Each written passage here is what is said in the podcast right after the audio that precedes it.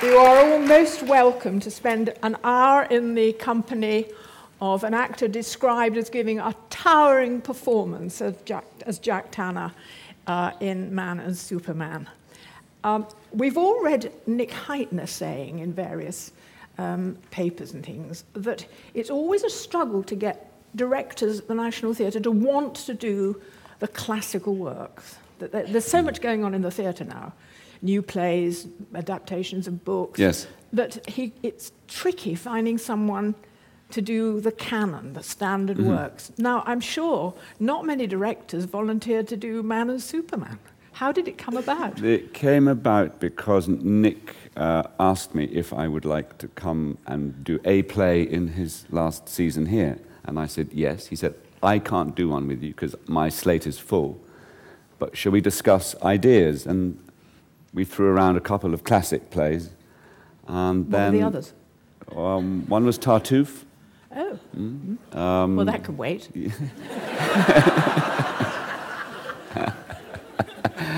um, I didn't. Yes, that didn't go anywhere. Uh, but then I, he said, "Well, let's have a think." Um, and then I remembered I well I had done The Man and Superman on the radio with with Peter Hall um, some years ago. All of it? All, most, pretty much all of it, yeah. Or most of it. And I liked it. I don't think it particularly lifted off the page on radio, but uh, I threw out rather rather sort of blithely, oh, what about Man and Superman?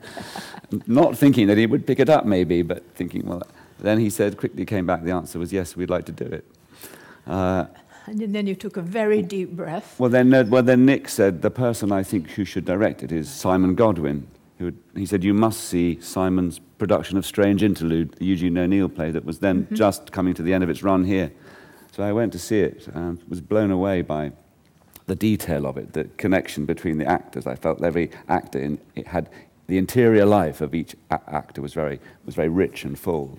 And it was a, it's a long play too. Is that so. the cr- to the credit of the director? Does that is that the well, director who brings that about? I would say yes, slightly with hindsight, because having gone through our rehearsal period, Simon takes great care that all these characters in Man and Superman, we all write our little biographies for them and do exercises, so that some time is spent in, so that when you are, if you've thought about that as an actor, a life, it does help. In fact, when you get up to say a certain line, you've imagined a whole history behind it. The audience might not know, but it helps you to feel it's come from somewhere. Now, this is the Mike Lee technique, isn't it? You ask mm. your actor to mm. go away, mm. read the part, the lines that define you in the play and mm. on stage, and then create a background? Well, I, pr- I think it's probably different from Mike Lee, but I think it's it's sort of essential. I think m- m- most actors might do this anyway as their homework. Mm-hmm. But it, I think it is good that, that the director makes it a task in the rehearsal room that everyone shares their imagined biography of their character. And we had a lot of fun enjoying everyone's you know, inventiveness around who, who their characters were and where they had grown up and what they had done, what love affairs they had had, and et cetera, et cetera. So you know a lot more about Jack Tanner than we will ever know. I know a bit more, yes. More, more than Shaw knew. Would he be surprised? He might challenge me on a few things. Right, well, it's a very long piece of work. It's a lot, five hours when mm. Shaw wrote it for the opening mm. in the at the beginning of the last century. Um, it was tough even then, and I think Shaw suggested that it was even possible at that time to leave out Act Three, which we'll talk yeah. about in a moment. Mm. So you've got a five-hour play, mm-hmm. and you have somehow it's been reduced to three and three and a half, I think, playing here. Yes, we, we it was we we um, I asked when Simon. We met and we liked each other and we agreed to do it and we met and I said, could we, we're going to have to cut this for sure, but could we at least gather and read the whole thing through uncut, which we did about a year before we started rehearsals, in fact. So. And how did that read, the full... It's interminable. it's, it's, it's, uh, I mean, Five I, hours. It was, it was about four and a half or four and a half, yeah, four hours twenty, but it was... Uh, Uh, the hell, Act Three in hell, that is, it's unworkable unless you cut it. Right. I mean, also lots of references to contemporary issues that are relevant now. But it, it, and he repeats himself, and he goes off on tangents, and and we've we've lost lots of great bits of hell, lots of pungent comments on on sexual behaviour and attraction. Oh, we'd have liked that. Lots of jokes. You didn't yes. cut the jokes, presumably. Well, the, the, the pattern is that Don Juan Tanner talks a lot, and the, the commander, brilliantly played in this by Nicola Provot, is constantly punctures uh, Tanner with his impatience. But, but there's, there was a lot of funny stuff between the commander, the, the devil, and Tanner, which we just ha- had to let go of. But I think it, I think this, this edit is very good. Well, now, I'm, I'm sure that some of the people here will already have seen the play, and some of you will be anticipated seeing it soon. So uh, I should just say that the third act is when Jack Tanner, who we've en- been enjoying um, as he manoeuvres his life um, consecutively, f- has a dr- falls asleep when he's with some brigands in the mountain. Don't ask. He falls asleep and he has a dream about descending into hell, and that is the act that um, we're speaking about. And then he wakes up and, the, as it were, the play resumes. It's kind of light comedy, really, isn't it? It's yeah, very, very funny. Well, well sure. In, uh, in if you buy Man and Superman, the, the the published edition, there's a very long introduction in which he sets out his intentions at length. Uh, But it says, I've written a Don Juan play for today. My Don Juan is m- more of a philosopher than he is a Lothario. But that I've written this central act, which is designed to be taken out. I don't expect it to be performed. Um, and I think when it was first done in nineteen oh four, it was not there. And then, as you say, in nineteen fifteen, it was done in, in its entirety, I think, in Edinburgh, where he sat through it and he said, it's a bit like watching a Viennese opera, um, operetta rather, with a Wagner opera in the middle of it. Yes, it is a bit Wagnerian, I must say. So um, let's talk about this act that this is so special, because it's the vehicle for Shaw's philosophy, isn't it? We're meant to glean from this encounter, which happens in hell, but has references to heaven as well, and a lot of surprises, a lot of jokes, um, but are really engaging with the Shaw idea and the Superman idea and the life force. Now, can we just talk about Superman? Because it is not the cartoon, it is Superman. Well, yes, the Superman is a man it, whose brain is extraordinary. I think I, Michael Holroyd identified um, Einstein as being, for sure, uh, an example of a Superman. He talks about the philosopher, the philosopher being nature's pilot. What he, the central debate in this scene in hell is between Don Juan and the devil. Don Juan is bored in hell and believes that in heaven is a place of work. Heaven is behind the scenes. Heaven is where you endeavor to ra- raise man up into a, a better, more omnipotent, more clearly conscious, more high, more aware being, better than he is. And he said the work for doing that, the engagement with that task of raising man upward, takes place in heaven. The devil says, forget about it all. It's all been done. Everything's come and gone. It'll come and go again. Sit back, kick back, have a drink, relax. Uh, enjoy yourself. And the devil's argument here, and the devil has a great argument about mankind being devoted only to destruction. One of the great speeches in the scene is this devil's speech about man is only connected to the idea of destruction and death. And Shaw brilliantly controls, manages this debate. I think Michael Holroyd said he believes the devil wins. I can't afford to let myself think that, being playing. But I think uh, I think it's uh, I think that I think that debate is current. I think, are we going to engage with committing ourselves to a way of life that can be better, or should we just shrug our shoulders and say, well, it's all been done, what's the point? And where do you stand on that point? I do I do think essentially one. I mean, we're in this building because people sat and decided that this this has a purpose for enlightenment, engagement, Pr- provocative thinking. That's why we're here. So I think a theatre is a part of our endeavour of raising ourselves upwards to be more conscious, more thinking, more investigative of who we are. Right. Um, these things that happen because people sat around and wanted it. So I'm on Don Juan's side. But you have to repress that when you're playing Jack Tanner.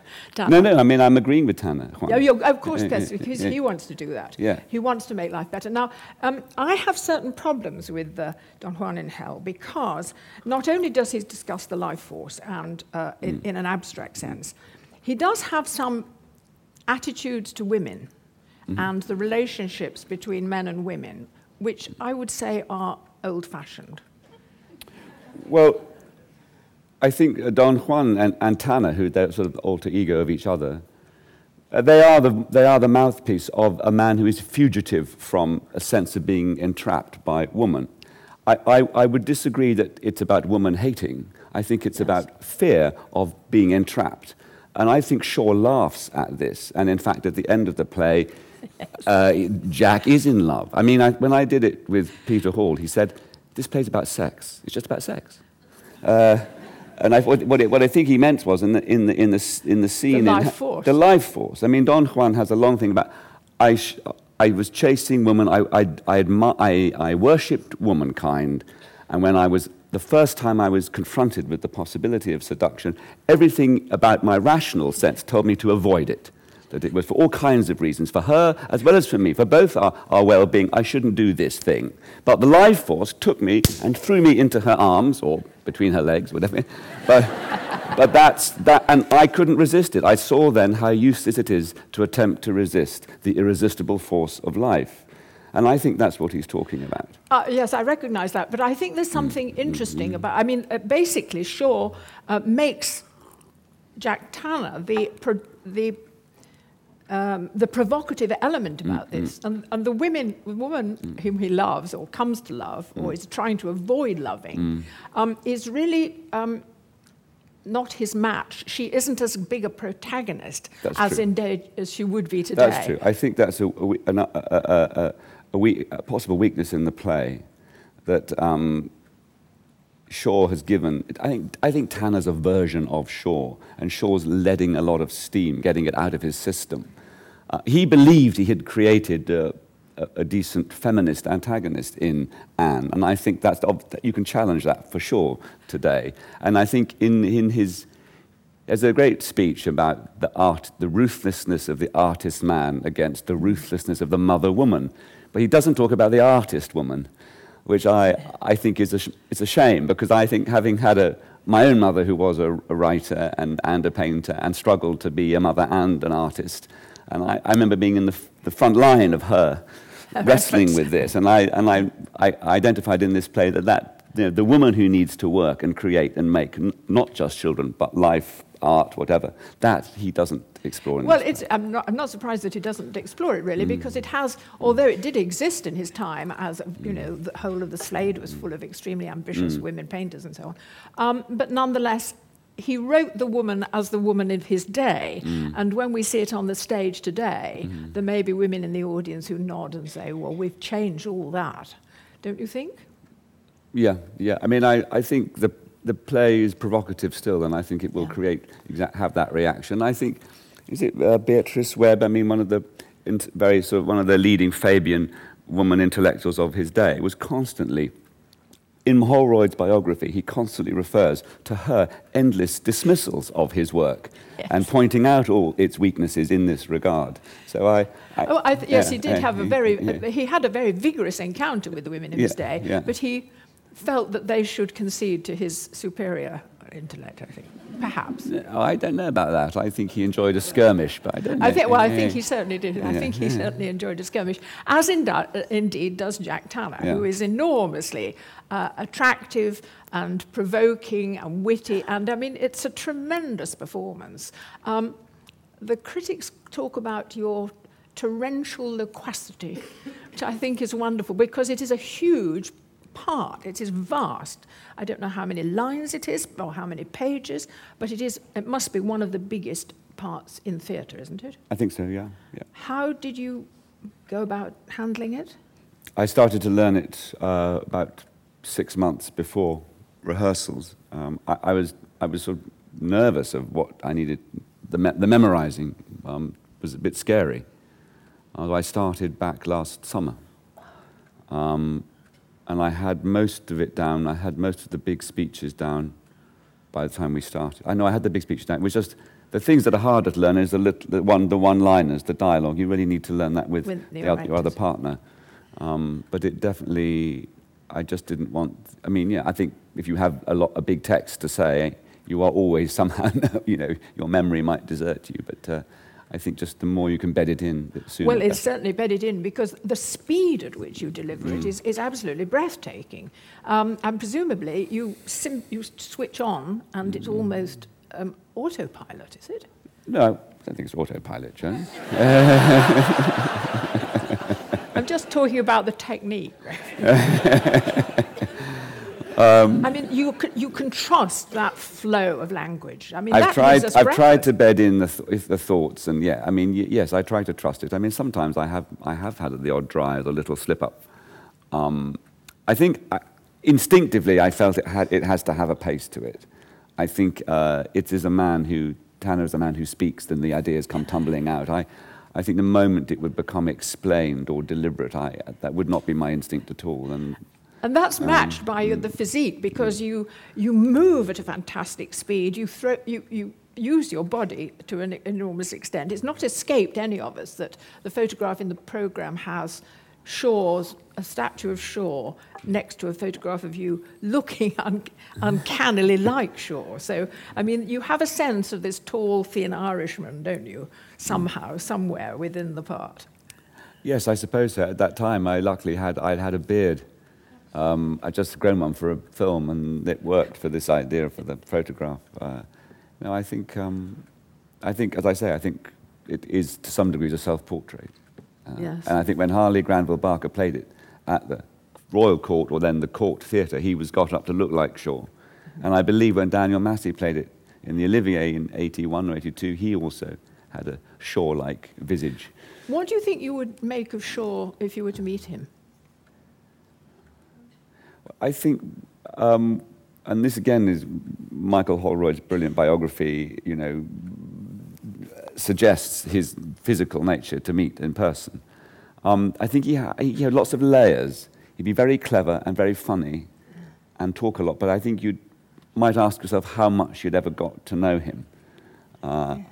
uh, that he could be incredibly, he could, you know, socially was very adept when he wanted to turn it on, mischievous, provocative, and very funny, but I wondered if how many people really were let clo in close. How much does his Irishness matter? Because you grew up in Ireland, didn't you? A little bit. You went to school there. I mean, a little bit. Do you think of him as an Irish? I do, yeah, I do. That wonderful fluency. Well, I actually practiced some of these lines with an Irish accent. Did you? Um, and that was helpful.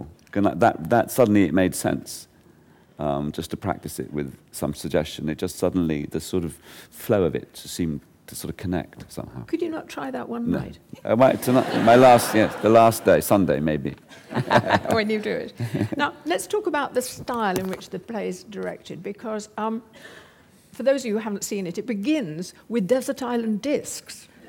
So it's clearly updated. Uh, it's updated, but it's, it's updated into a neutral land, isn't it, really? Desert Island Discs, of course, is contemporary mm. uh, British broadcasting. But there are all sorts of just little moments that are, you know, the, the ice drink and the, mm. the cocktail and things like that. And yet the costumes are sort of neutral period. It's very, how do you, how is that established between you and Simon? Well, we, we definitely, we discussed whether we would do it traditional Edwardian, and we both felt strongly that that, that would sort of lock it down. And we want, Simon felt strongly, and I agreed that it should feel like we're, we're making it modern, we're challenging it. Is it, is it, can it be, can its modernity be made um, accessible? Um, can it be more present as a modern play? Um, and I, but I think what Christopher Oram, the designer, and Simon have come up with is modern clothes that have a suggestion of another period, but they are technically clothes of today. They are, no, no one's got Um, you know, a frock coat on or anything, or a stiff collar, but I just think very careful. Mm, I don't know, just it's good, good, good design, I suppose. Oh, and the w but the way Anne is dressed mm-hmm. is she has beautiful gowns, yeah. um, and there is a, a but there is an Edwardian charm that somehow survives mm. into what is modern, yeah. the modern dress. I think that's very clever, very yeah. clever, because it's very beguiling, and also it gives you the sense that it is both true of the period yeah. and true of today. Yeah, I mean, I like. I like Shakespeare productions that embrace total modernity. I'm, I'm a big fan of that, and I, I, and I think we were, some of that principle was applied to this. Well, um, it's interesting you mention that, because your film of Coriolanus, mm-hmm. which you both directed and starred in, is mm. set in Bosnia. It's set in the Balkan War. Well, it was shot in Belgrade, in Serbia, and it has a suggestion of that conflict. It, I mean, it's not meant to be. We say, we say at the beginning, a place calling itself Rome. which we got permission to use. It was actually the title of John Osborne's version of Coriolanus, um, which he called it, a place calling itself Rome, and that absolutely identified the approach I was taking, which is a place, any place that calls itself Rome, because we it's, it's Rome. Uh, well, we couldn't shoot in Rome. Too expensive. But I mean, possible. But the point is, it, it you you see the film, and it is mm-hmm. reminiscent of all that newsreel yeah, yeah. of the yes, Bosnia and, we and Balkan some. War. Yeah, we use some. Yes. So I mean, if it's people terrifying. Make that connection, that's great. It was yes. meant to be like any recent com- European conflict. Uh, and but you also mine that situation mm. for modern parallels, mm-hmm. and it's really mm-hmm. very very terrifying and mm. brutal. Mm. It's very brutal. Now, I'm going to ask you another question that mm. might cause a little frown. Um, you starred in Coriolanus and you directed it. You yeah. star in this and you don't direct it. Were you tempted to interfere? Simon Godwin is a lovely, generous, very tolerant man. Uh, very, Which very, means yes. Yeah, yeah. Well, he he indulged me in... I felt... I was able to have an opinion, not about how, I hope not how it's to be directed, but just be, I just think it's great if you can say, as an actor, especially if you are in a, a central role and you are, ca- to a large extent, carrying it, and the things about the production are linked to your your character, your performance. So I think it's good if you can have a a collegiate relationship with the director and understand the boundaries, and not, and I think. I felt we had a wonderfully collaborative time, and he, and he's not. I wish he was here to participate, but um, I had one of the most fruitful relationships with a director I've ever had, and and I think he, he was extraordinarily generous in allowing me to say, no, I mean, just more about what we were trying to do, what we were trying to say. I'm sure that's I mean, right, because I'm sure you steeped yourself in, mm. well, if you, you you were learning the lines six months ahead of rehearsal, you were steeping yourself in, in sort of Shavian mm. thought. Mm. Did you read a lot around it? Did you study it? I just found, sorry to be boring about them, I found that one, the, the journey through Michael Holroyd's biography was one of the most wonderful things that I've ever, I've ever been lucky enough to read. I mean, I, it helped that I was knew I was going to play Tanner, but if you haven't read this biography, and I believe it's abridged, it came out in three volumes in, I think, the late seventies. It's the most fantastic journey through it's a man's life. Oh, it's in the bookshop. Well, go and, go and buy it. It, it was, is It is marvellous. It is brilliant. It's so beautifully written, and his his descriptions of Shaw and the way he takes you through his relationships, his politics, the detailed descriptions and interpretations of the plays, Um, and the friendships, and terribly moving things. I, never, I didn't know that Edward Elgar and Shaw were very close friends and had a wonderful friendship in their twilight years. I didn't know all those things. I mean, that's, that's extraordinary. And his, when his, how Hollywood wanted his films, and his, his, you know, his frustrations with the world of filmmaking and money and producers and things that still haven't changed. No, no. Well, you know about that yeah. because you, you've uh, not only act, uh, starred and acted in Coriolanus, but also starred and acted in The Invisible Woman. Um, this double role, I mean, you've played many, many le- heavy leading roles in the theatre now. So you must be looking down the list and thinking, Tartuffe, of course, is still on the list, but there must be, um, you must... in terms of your career, be looking to an extension of what you know how to do and doing the double role. Is that how you want to...? No, I, I don't... I mean, when I finished Coriolanus, I was pretty sure I didn't want to direct m- myself again in a film. And then this screenplay by Abby Morgan appeared, and I didn't know... I was ignorant of the story about Dickens and Nellie Ternan. Fell in love with this story and with Claire Tomalin's book on which it's based. In fact, what a lot of the journey was bringing the screenplay back to the, the book. But um, it was clear on the page Dickens was Dickens was a fantastic part. Um, and I did I did approach another actor to play it, and it was turned down. Um, and so then I could feel, I was like, I want to play Dickens. And then finally I, I, I jumped in. Um, and well, I, it was a perfect match, I must say, but it, it must have a dilemma. I mean, if you're in front is, of the camera, trying to imagine it's what hard. The shot is hard, isn't it's it? It's real, it's terrible, uh, you know, you're, you're to be in, to be choosing shots and directing other actors yeah. and helping them and talking to your heads of department, and then suddenly to be, that is, it's, I, I, I don't want to do it again, not for a long time. Well, we've segued neatly into your film career um, because that is a most illustrious career going. Um, you've got uh, had nominations and Oscars, fantastic. Everyone is very well aware of that success. And I wonder, I mean, it's a standard question to actors, which you prefer. It's always an interesting answer. Mm. Well, I, I love doing both. And I, I, if I've done a lot of filming, I feel a real hunger to go back on stage. And if I've been on stage, then, then the, the, the, the, the sort of detail that you can get in terms of, I suppose, close-ups and interior stuff happening behind the eyes, that stuff you can do on film. So, well, but when you hunger to come on stage, mm, what is it you hunger for? I think that nothing beats, first of all, being with a company of actors, where you and, and where I feel very blessed in this company, well, fantastically, fantastic group of people and actors. I mean, we're all very close.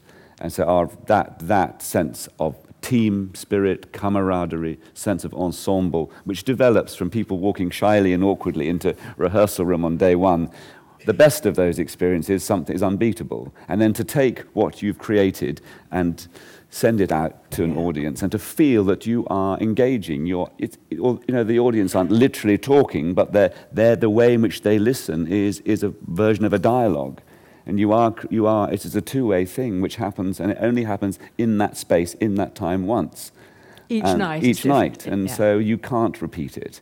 And there is something about that that is unbeatable. That's um, a kind of intensity which filmmaking can never acquire, because you do, how long does it take to do, you t you film about two minutes of a film per day, something like that? Well, there is, yes, it's, it's a different kind of intensity. I mean, the focus on the shot and getting yeah. it right, and the, act, you know, the actor hitting something which is, on film terms, is inventive, surprising, you haven't seen, is that, that X factor that makes a shot great.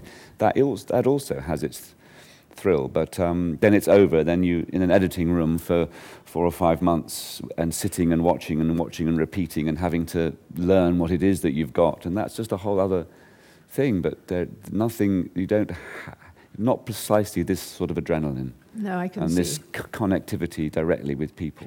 So, of the films that you you've made, I mean, Schindler's List, The English Patient. Uh, I mean, there are many. Do you have um, a sense of direction or a sense of emerging as a particular kind of film actor?